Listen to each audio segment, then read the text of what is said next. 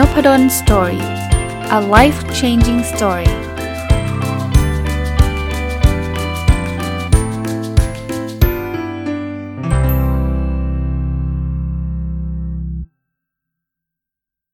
สวัสดีครับ ยินดีต้อนรับเข้าสู่นพดล Story พอดแคสต์นะครับ วันนี้ไม่ได้มีหนังสือมารีวิว หรือว่าไม่ได้เอาสคริปต์มาจากไหนนะครับ แต่ว่าจะมาเล่าเรื่องให้ฟังเรื่องหนึ่งนะ เป็นจะเรียกว่าเป็น เป็นบทสัมภาษณ์ที่เขามาสัมภาษณ์ผมนะครับต้องต้องเท้าความนิดหนึ่งนะครับวันเสาร์ที่ผ่านมาเนี่ยผมได้รับเชิญไปพูดในงาน Soft Skill Bootcamp ครั้งที่1นะซึ่งตีมันคือ Work Life Enhance นะครับ ก็เป็นงานที่จัดโดย Your Next You นะ คนที่เชิญไปก็คือคุณคุณโจ้นะครับ กับคุณเก่งนะครับ จาก Creative Talk นะ ก็ ก็มีคำถามหลาย ๆคำถามที่คือชื่อชื่อเซสชันของผมชื่อว่า The Lost Skill ซึ่งถ้าใครจำได้นะครับเป็นเป็นชื่อหนังสือเล่มล่าสุดนะครับล่าสุดที่ที่ออกมาแต่ออกมาได้ปีหนึ่งแล้วล่ะนะครับผมก็เลยคิดว่าเออไหนๆผมเตรียมการไปตอบคำถามนี้ไปแล้วเนี่ยก็แล้วแล้วงานนี้เขาจัดไปแล้วเรียบร้อยนะเสร็จไปแล้วเรียบร้อยเนี่ยมันมีบางคำถามที่น่าสนใจอยากที่จะนำมาแชร์ ก็คงไม่ได้เอามาทั้งหมดนะครับ มามาถึงคำถามแรกเนาะคำถามนี้คือเขาบอกว่าทุกวันนี้ผมใช้ทักษะอะไรบ้าง จริงๆเป็นคำถามที่ตอบยากเหมือนกันนะเพราะพอพูดถึงทักษะมันมีเยอะไปหมดเลย แต่ผมขอรวบตอบเป็น 2 ทักษะใหญ่ ๆ นะครับ ทักษะแรกคือทักษะการเรียนรู้นะสำหรับผมแล้วเนี่ยผมว่าการเรียนรู้เป็นสิ่งที่สำคัญเหตุผล เพราะว่าปัจจุบันนี้เนี่ยเป็นเป็นเราอยู่ในโลกที่มีการเปลี่ยนแปลงที่มันรวดเร็วมาก ถ้าเราหยุดการเรียนรู้เมื่อไหร่เนี่ย เราจะล้าสมัยทันทีเลย มันอาจจะจะจะมีความท้าทายมากกว่าตอนที่ผมเด็กๆนะ ตอนผมเด็กๆเนี่ยโลกตอนนั้นเราก็พูดว่ามันเร็วแล้วนะ แต่มันเร็วไม่เท่าตอนนี้เพราะนั้นความรู้ที่เราเรียนอยู่ในโรงเรียนหรือเรียนในมหาวิทยาลัยเนี่ยอาจจะใช้ได้เป็น 10บสปีเลย เพราะว่าเมื่อ 10 ปีที่แล้วเขาก็ทำกันอย่างเงี้ยสิปีนี้เขาก็ทำกันอย่างเงี้ย แต่โลกปัจจุบันมันไม่ได้เป็นแบบนั้นนะความล้าสมัยมันเกิดขึ้นได้เร็วมาก อะไรที่มัน ตูมตามโหฮิตมาก เดี๋ยวแป๊บเดียวมันก็หายไปนะอะไรที่เราคิดว่าโหแบบเป็นแนวคิดใหม่อีกไม่นานก็กลายเป็นแนวคิดที่ล้าสมัย เพราะฉะนั้นเนี่ยผมว่าเราต้องเราต้องเพิ่มทักษะแห่งการเรียนรู้ให้ให้ให้มากขึ้นหรือคือต้องไม่หยุดเรียนน่ยผมเคยพูดอยู่เสมอว่าคำว่าจบการศึกษาเนี่ยซึ่งแต่ก่อนใช้เวลาเราจบเรียนปริญญาตรีจบเนี่ยเราจบการศึกษาแล้วนะ แต่จริงๆมันไม่จบนะครับการศึกษามันต้องเรียนตลอดชีวิต ดังนั้นผมว่าทักษะที่ผมใช้ในปัจจุบันที่ที่ตลอดเวลาก็คือการเรียนรู้ คราวนี้ในในเวทีนั้นนะ่ะผมยังไม่ได้คุยรายละเอียด เพราะว่ามันมีเวลาจำกัดนะ แต่จริงจำกัดมันก็มีมีตั้งชั่วโมงหนึ่งอะแต่ว่าผมคิดว่ามันมีประโยชน์ในการจะเรียกว่าอะไรนะครับ จะจะเอามาแชร์เพิ่มเติมในพอดแคสต์ด้วยนะถามว่าผมเรียนจากอะไรนะครับ จริง เราพูดถึงทักษะเวลาเราเรียนรู้เนี่ยมันก็มีฟังพูดอ่านเขียนใช่ไหมการเอาเข้ามาเนี่ยมันก็มีทั้งการฟังกับการการอ่านการอ่าน ผมเริ่มจากอันแรกที่ผมว่าทุกคนคุ้นเคยผมแล้วเราน่าจะนึกออกนึกภาพออกคือการอ่านก่อนนะคุ้นเคยหมายความว่าผมพูดเรื่องการอ่านบ่อยอะ่ะ ก็ผมพูดไปหลากหลายตอนแล้วคงไม่ได้มามาเน้นย้ำอะไรนะ ผมเป็นคนอ่านหนังสือเยอะ ผมเป็นคนชอบอ่านหนังสือ เหตุผลไม่ไม่ใช่อะไรหรอกครับ คือมันเป็นความชอบส่วนตัว แล้วผมคิดว่าทุกปัญหาที่เราเจอ หนังสือมีอย่างน้อยหนึ่งเล่มที่มันจะช่วยแก้ปัญหาเราได้ หรือว่าถ้าชีวิตใครตอนนี้ไม่มีปัญหาเนี่ยหนังสือมันจะพาเราไปไกลข้างหน้าได้อย่างรวดเร็วเนาะการลองผิดลองถูกด้วยตัวเองเนี่ยทำได้นะครับ แต่ว่าการทำแบบนั้นเนี่ยผมคิดว่าใช้เวลานาน คือเรายังไม่รู้เลยว่าวิธีนี้ work ไม่ work แต่จริงๆแล้ว มันมีคนที่เคยทำแบบเรามาเป็นร้อยๆพันๆคนละเราก็รู้แล้วว่าไหน work ไม่ work เลยเรื่องอะไรเราต้องไปย่ำรอยเท้าเขาอีกครั้งไงทำไมเราไม่ลองเอาวิธีที่เขาพิสูจน์มาแล้วว่า work ซึ่งมันก็ไม่แน่นะมันอาจจะ work สำหรับเขาไม่ work สำหรับเรา แต่ก็ยังดีกว่าการที่เราไปเอาสิ่งที่เขาทำมาเป็นร้อยๆคนแล้วมันไม่ work มาทำอีกอะ่ะ จริงไหมครับ เพราะฉะนั้นเนี่ยผมก็ก็เลยชอบอ่านหนังสือ ไม่ว่าจะเป็นพัฒนาตัวเอง ไม่ว่าเป็นหนังสือที่ผมผม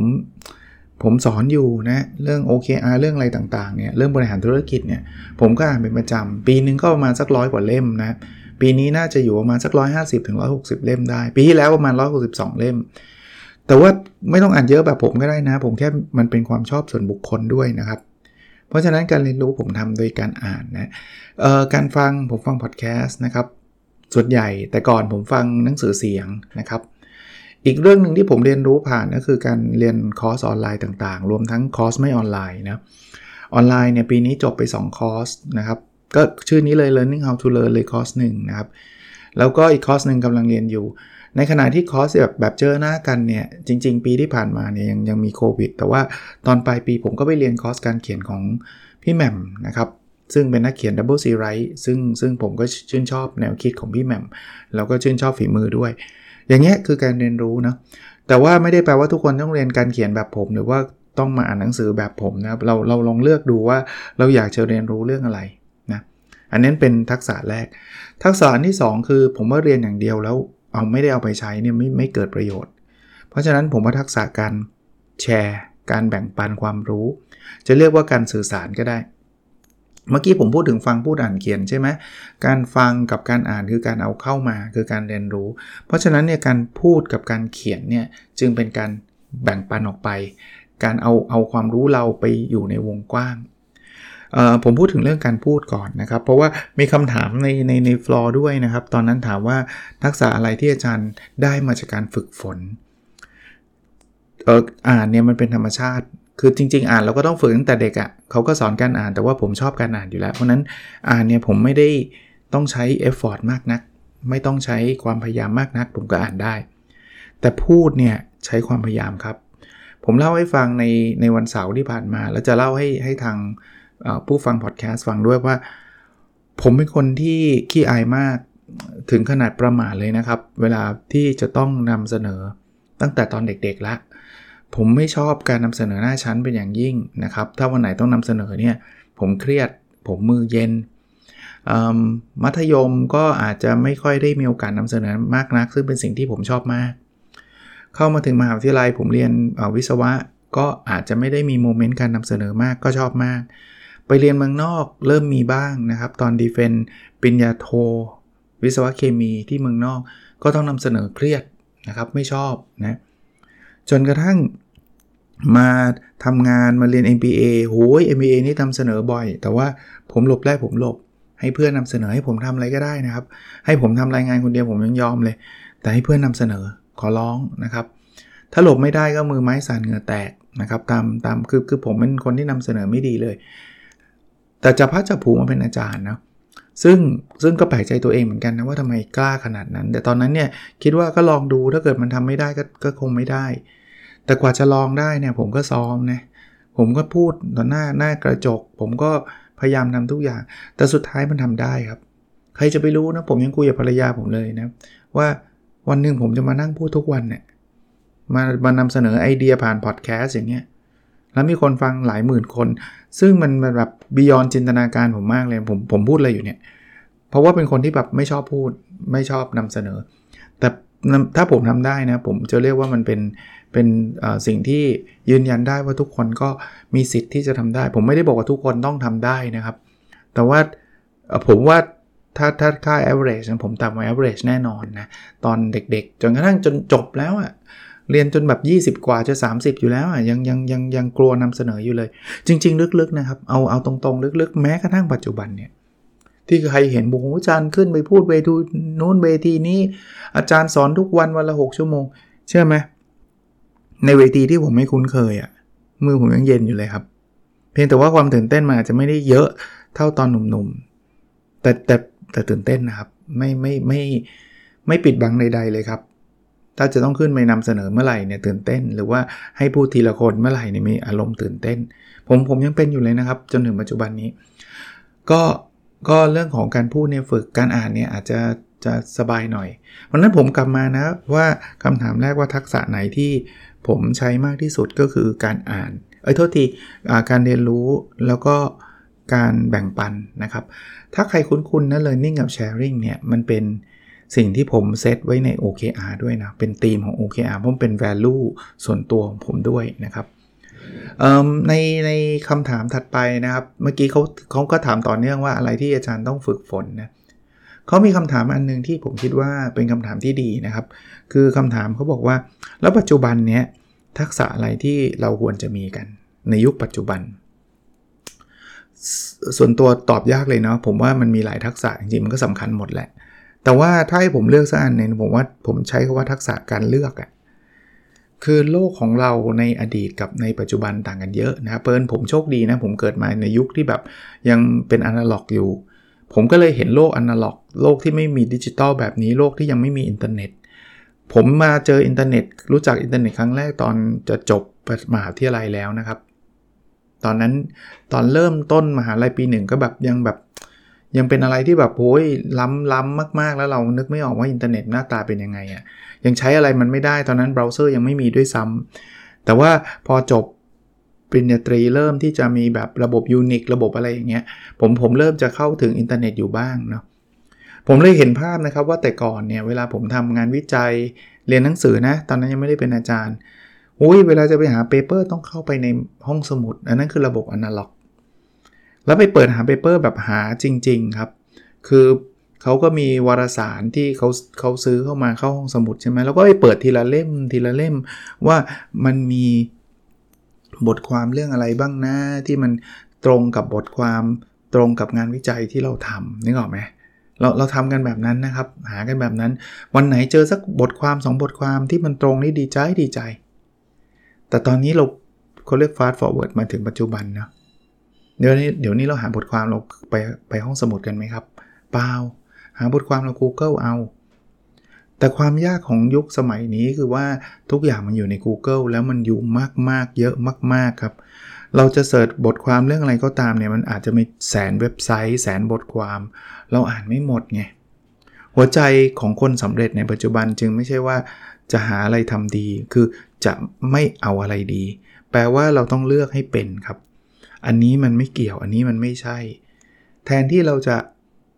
คว้ามันทุกอย่างเอามันทุกเรื่องมันทำไม่ได้แล้วไงเดี๋ยวนี้เราเลยจะพูดถึง concept ของการโฟกัส concept ของการเลือก ซึ่งผมว่าเป็นทักษะที่ที่ที่ต้องฝึกฝนนะครับ ต้องฝึกฝน ผมบรรยายเรื่อง OKR เนี่ย เรื่องแรกที่ผมมักจะเน้นคือ OKR ไม่ใช่การวัดทุกเรื่องนะครับ มันคือการวัดเรื่องที่เป็น priority แค่นี้ผมว่าหลายที่ก็เหนื่อยละ เพราะว่าไม่เคยถามตัวเองว่าเราต้องทำอะไร อะไรที่เราไม่ต้องทำมีคำกล่าวนะครับว่ากลยุทธ์เนี่ยไม่ใช่บอกว่าเราจะทำอะไรนะกลยุทธ์นี่อีกมุมคือเราจะไม่ทำอะไรครับ ชีวิตเราเหมือนกันนะกลับมาเนาะถ้าเรามีทักษะของการเลือกที่ดีชีวิตเราจะดีเลย เพราะว่าเราจะตัดในเรื่องที่มันไม่สำคัญ เรื่องที่มันไม่จำเป็น หรือเรื่องที่มันแย่ๆออกไปได้เยอะเลยครับ ชีวิตเราจะเบาสบาย ชีวิตเราจะโฟกัสในสิ่งที่สำคัญได้ หนังสือเล่มเล่มที่ประมาณนี้เนาะอันนี้แอบแชร์ไปด้วยนะครับ Essentialism ไปหาอ่านได้นะครับ uh, The One Thing ไปหาอ่านได้ หนังสือประมาณนี้ซึ่งจะบอกว่าคุณทำทุกเรื่องไม่ได้หรอกคุณต้องทำบางเรื่องนะครับเพราะนั้นตอบคำถามที่บอกว่าทักษะที่ผมคิดว่าสำคัญในปัจจุบันคืออะไรก็ก็เลือกของเรื่องของการเลือก แล้วผมเชื่อว่าในอนาคตก็เช่นเดียวกัน มาถึงอีกคำถามหนึ่งที่ผมชอบนะครับคือ แล้วทักษะอะไรที่ต่อไปอาจจะหายไป หรือไม่ไม่จำเป็นอีกต่อไปแล้ว ตอบยากมากนะครับ แต่ผมมองนึกภาพแบบนี้ครับ ผมบอกอะไรก็ตามอะที่คุณเนะี่ยสามารถไหว้วานให้คนอื่นจำนวนมากมาทำแทนคุณได้อะทักษะไอ้เรื่องนั้นเนะี่ยต่อไปมันจะถูกแทนที่โดย AI รู้จัก AI ใช่ไหมครับ AI คือ artificial intelligence นะครับหรือปัญญาประดิษฐ์ ซึ่งเดี๋ยวนี้มันมันเริ่มเข้ามาเยอะแยะเลยเนาะมันทำงานแทนคนเต็มเต็มไปหมดเลยเอาผมยกตัวอย่างให้มันแบบสุดโต่งนะสมมุติว่าผมเป็นคนที่ตรวจคำผิดในหนังสือ ตรวจ proof อะตรวจคำผิด ถามว่าวันนี้ถ้าเกิดสมมติผมอยากไปเที่ยว ผมจะหาใครที่จะมาช่วยผมตรวจคำผิดแทนผมหาได้ยากไหมครับ ไม่ยากหรอก ผมว่าทุกคนถ้าเรียนจบไม่ต้องเยอะนะ ผมว่าแค่เรียนจบ เอามอต้นก็ได้อะก็น่าจะตรวจคำผิดได้หมดแล้วล่ะเนาะเผลอๆจบมัธเออจบจบประถมก็อาจจะพอได้แล้วด้วยซ้ำเพราะนั้นคนคน 80-90%ที่ที่ที่รู้หนังสือนะผมว่าตรวจคำผิดได้หมดอะทักษะแบบนี้โดน AI แย่งแน่นอน ใช่ป่ะเดี๋ยวนี้ไม่ต้อง AI หรอกแค่ Microsoft Word มันก็ตรวจคำผิดให้ผมได้แล้วใช่ไหมเราไม่ต้องการหาคนมามานั่งตรวจด้วยตาแล้วด้วยซ้ำจริงป่ะทักษะอย่างเงี้ยถูกถูก มันจะหายไปครับบางคนบอกโอ้ยแต่ก่อนเนี่ยตรวจคำผิด เป็นแบบต้องใช้คนเงินเดือนเดือนละสองหมื่นอะไรเงี้ยไม่ไม่จำเป็นแล้วเขาไม่ใช้แล้วเขาใช้เครื่องจักรเอา หรือถ้าเกิดจะใช้ค่าแรงก็ต่ำมาก เพราะว่าคนมันทำกันได้เป็นร้อยเป็นพันเป็นหมื่นเป็นแสนคนเนาะแต่ถ้าเกิดคุณคุณมีทักษะอะไรที่แบบ ไม่มีใครในโลกที่ทำแทนคุณได้อะถามว่าโอ้โหมันขนาดนั้นเลยปะมันอาจจะไม่ต้องคนเดียวในโลกก็ได้นะ แต่ว่ามันหาคนทำทำสิ่งนี้ได้ ได้ยากมาก ตอนผมไปพูดเนี่ยเพิ่นอ่า speaker อีกท่านหนึ่งนะครับ ขอขอเอ่ยนามท่านด้วย คือพี่แหม่มวิรพรนิติประภา ซึ่งพี่แหม่มเนี่ยเป็นเป็น double ซีไรต์นะครับ เป็นนักเขียนนิยายซีไรต์สองสมัย เป็นผู้หญิงคนเดียวและคนแรกด้วยนะ คือคือผมทึ่งในความสามารถพี่แหม่มมาก แล้วก็ก็ไปเรียนที่เมื่อกี้เล่าให้ฟังนะไปเรียนเขียนนิยายกับพี่แหม่มมาด้วยเนาะแล้วพี่แหม่มก็มาในในเวทีนี้ ผมก็ขอยกตัวอย่างเลยบอกว่า อย่างอย่างอย่างพี่แหม่มเนี้ยไม่มีทางเลยครับ ที่จะหาคนมาแทนได้ สมมุติวันหนึ่งพี่แหม่มบอกว่า ไม่เขียนแล้วนิยาย ไม่เอาละอาจารย์นพดลมาเขียนแทนได้ไหมไม่มีทางเลย ถ้าผมเขียนแทนคนอ่านก็เป็นศูนย์เพราะเพราะเขียนไม่ได้มีทางเท่าพี่แหม่มเพราะฉะนั้นทักษะอย่างพี่แหม่มเนี่ยทักษะที่ถูกรีเพลซได้ยากผมผมก็บอกคนฟังนะบอกว่าจริง ๆ แล้วทุกคนลองไปฟังกันดูก็ได้ครับ ลองไปคิดกันดูไม่ใช่ฟังกันดู ลองไปคิดกันดูก็ได้ครับว่าไอ้สิ่งที่เราทำทำกันอยู่ในปัจจุบันเนี้ยมันถูกแทนที่ได้ง่ายมากน้อยแค่ไหน ถ้าบอกโอ้ยใคร ๆ ก็ทำได้ อันนั้นแหละครับ ทักษะมันจะหายไป เพราะว่าต่อไปหุ่นยนต์มันก็ทำได้ หรือถ้าเกิดหุ่นยนต์มันยังทำไม่ได้ เราก็จะถูกแทนที่คนอื่นได้ง่ายมาก แต่ว่าถ้าอันนี้คือ you are the only one หรืออาจจะไม่ต้องคนเดียวในประเทศก็ได้นะครับ โอ้ หาไม่ยหาไม่หาไม่ง่ายเลยอาจารย์ที่จะมาทำเรื่องนี้อันนี้แหละครับ ที่มันจะอยู่ยั้งยืนยงเนาะผมผมเลยไปอีกวันนั้นไม่ได้พูดเรื่องนี้ แต่ว่าขอพูดต่อต่อนะอาชีพผมวิชาชีพผมเนี่ยคือเป็นอาจารย์มหาวิทยาลัย ถามว่าอาจารย์มหาวิทยาลัยจะถูกแย่งงานได้ไหมขึ้นอยู่กับอาจารย์ทำตัวแบบไหนด้วย คือถ้าเกิดอาจารย์มหาวิทยาลัยที่อ่านเทคให้นักศึกษาฟังถ้ามีแบบนั้นนะต่อไปเขาไปดู YouTube ดีกว่า เขามีเทคบุ๊กเขามีคนอธิบายดีกว่าอาจารย์อธิบายเขาไม่ต้องการครับ แต่ถ้าเกิดอาจารย์ที่เขาเขาถึงกระตุ้นให้อาจารย์ทำอะไรทำวิจัยทำให้อาจารย์แบบมีความเชี่ยวชาญเฉพาะด้าน ถ้าอาจารย์บอกว่าไม่ผมไม่ได้เปิดเทคอ่านอย่างเดียว แต่ผมทำวิจัย ผมเจาะลึก ผมรู้เรื่องราวหลักการอันนี้ แต่มันเอามา apply กับองค์กรในประเทศไทย มันอาจจะต้องปรับ เรื่องพวกนี้หาไม่ได้ในเท็กซ์หาไม่ได้ใน YouTube ประสบการณ์ที่ผมทำงานที่ปรึกษามา ประสบการณ์ที่ผมมีมาเอามาเล่าให้นักศึกษาฟัง เรื่องพวกนี้ อาจารย์จะถูก replace ได้ยาก เพราะว่ามันจะต้องเป็นอาจารย์เท่านั้นแหละ ที่จะเล่าเรื่องนี้ได้ดีมาก เพราะอาจารย์เคยทำจริง อาจารย์เคยเคยมีประสบการณ์ อาจารย์ทำวิจัยเรื่องนี้มา หรือว่าอาจารย์สามารถบอกนักศึกษาได้ว่า ถึงแม้นักศึกษาจะไปดูคลิปได้ แต่มันมีอยู่ประมาณร้อยร้อยร้อยล้านคลิป นักศึกษาเลือกไม่ได้ ครูเลือกมาให้ ครูจะบอกให้ว่า อันนี้มันเหมาะกับคนไทย อันนี้มันไม่เหมาะ ครูเลือกที่ผมบอกทักษะในการเลือก เพราะครูมีประสบการณ์ ครูรู้ว่าอะไรที่มันใช้ได้อะไรที่ใช้ไม่ได้ อะไรที่ของดีอะไรก็ของอะไรที่เป็นของปลอม ถ้าอาจารย์มหาวิทยาลัยเป็นแบบนี้ AI ยังยังมาแทนยากหน่อยเนาะก็อันนี้เป็นทักษะที่ที่ถ่ายไปแล้วสุดท้ายเนาะตอนนั้นมีคำถามบอกว่าถ้าเขาบอกเป็นคำถามนอกสคริปต์แต่ว่าผมว่าเป็นคำถามที่ดีเนาะ อาจารย์เลือกทักษะที่อาจารย์ชอบอีกสักเรื่องได้ไหมที่อยากจะฝากคนฟัง ตอนนั้นคิดเร็วๆ มีคำว่า gratitude โผล่ขึ้นมา gratitude คือความรู้สึกซาบซึ้งใจ ความรู้สึกขอบคุณในสิ่งที่เราได้มีได้เป็นได้ทำอยู่ในปัจจุบัน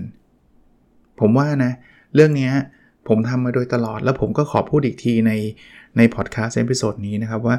ผมเขียนไอ้ gratitude journal ก็คือการขอบคุณ สิ่งที่เกิดขึ้นในชีวิตเรา 3 เรื่องในทุกๆวัน ผมทำมาเป็นเป็นเป็นปีๆแล้วอะครับ ยังจำไม่ได้น่าจะประมาณปีปีครึ่งมั้งนะครับ แต่เขียนทุกวันนะครับเขียนทุกวัน สิ่งที่ผมรู้สึกก็คือ ผมรู้สึกว่าผมมีความสุขได้ง่ายขึ้น ผมโดนแรงลบหรือว่าความทุกข์เข้ามากระหน่ำได้ยากขึ้น ไม่ได้แปลว่ามันหายไปนะครับ ไม่ได้บอกว่าเขียนแกที่จุดเจอแนลแล้วชีวิตจะไม่ทุกข์เลยนะครับ ไม่นะครับ มันยังมีความกังวล มันยังมีความหงุดหงิด มันยังมีความทุกข์อยู่บ้าง แต่มันไม่ค่อยกระเทือนผมเท่าไหร่ ซึ่งซึ่งอันเนี้ยมันไม่ได้เกิดขึ้นจากการเขียนครั้งเดียวด้วยนะครับ มันต้องเขียนทุกวันครับวิทยาศาสตร์บอกได้ไหมว่าทำไมทำไมคนถึงเขียน gratitude journal แล้วถึงมีความสุขได้ง่ายความทุกข์ มันเป็นเรื่อง อธิบายไม่ได้ทางวิทยาศาสตร์หรือเปล่า เป็นกฎแรงดึงดูดหรือเปล่า เขียนได้สิ่งดีๆเลยดึงดูดสิ่งดีๆหรือเปล่า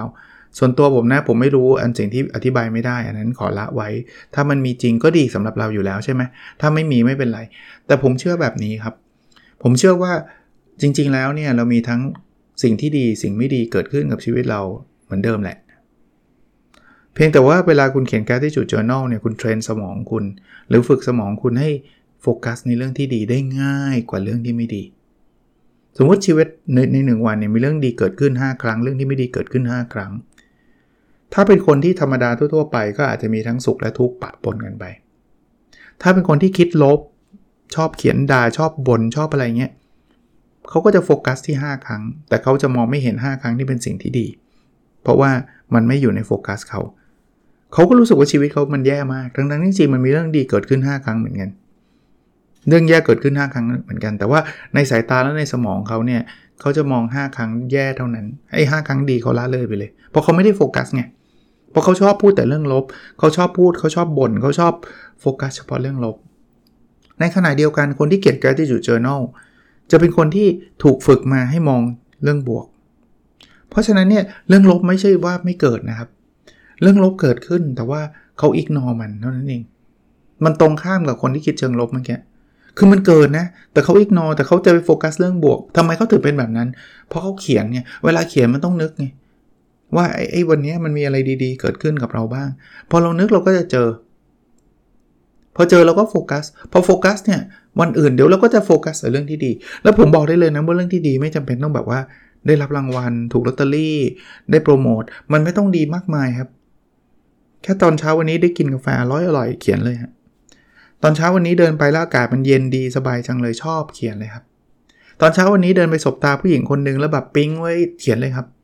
อาจจะยังไม่ต้องเป็นแฟนเราเป็นเจอคนสวยๆสักคนหนึ่งคนหล่อๆสักคนหนึ่งก็ได้ถ้าคนฟังเป็นผู้หญิง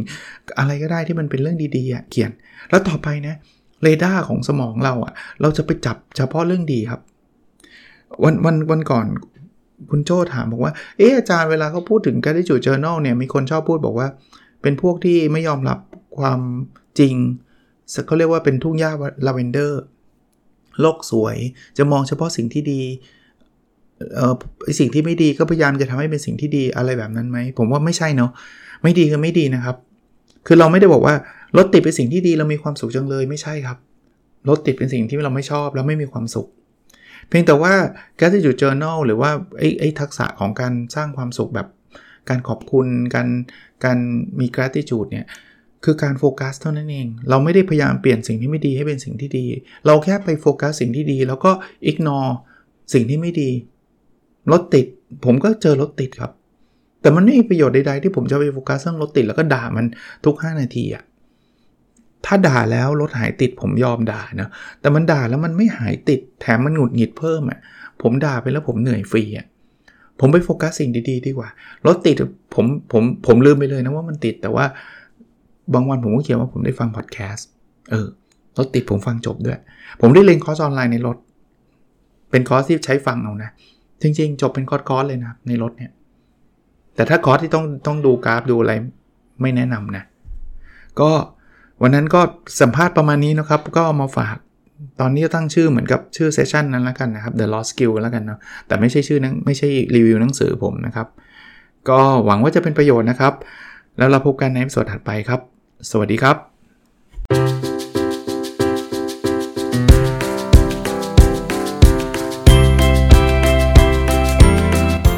n o p a d o n Story a life changing story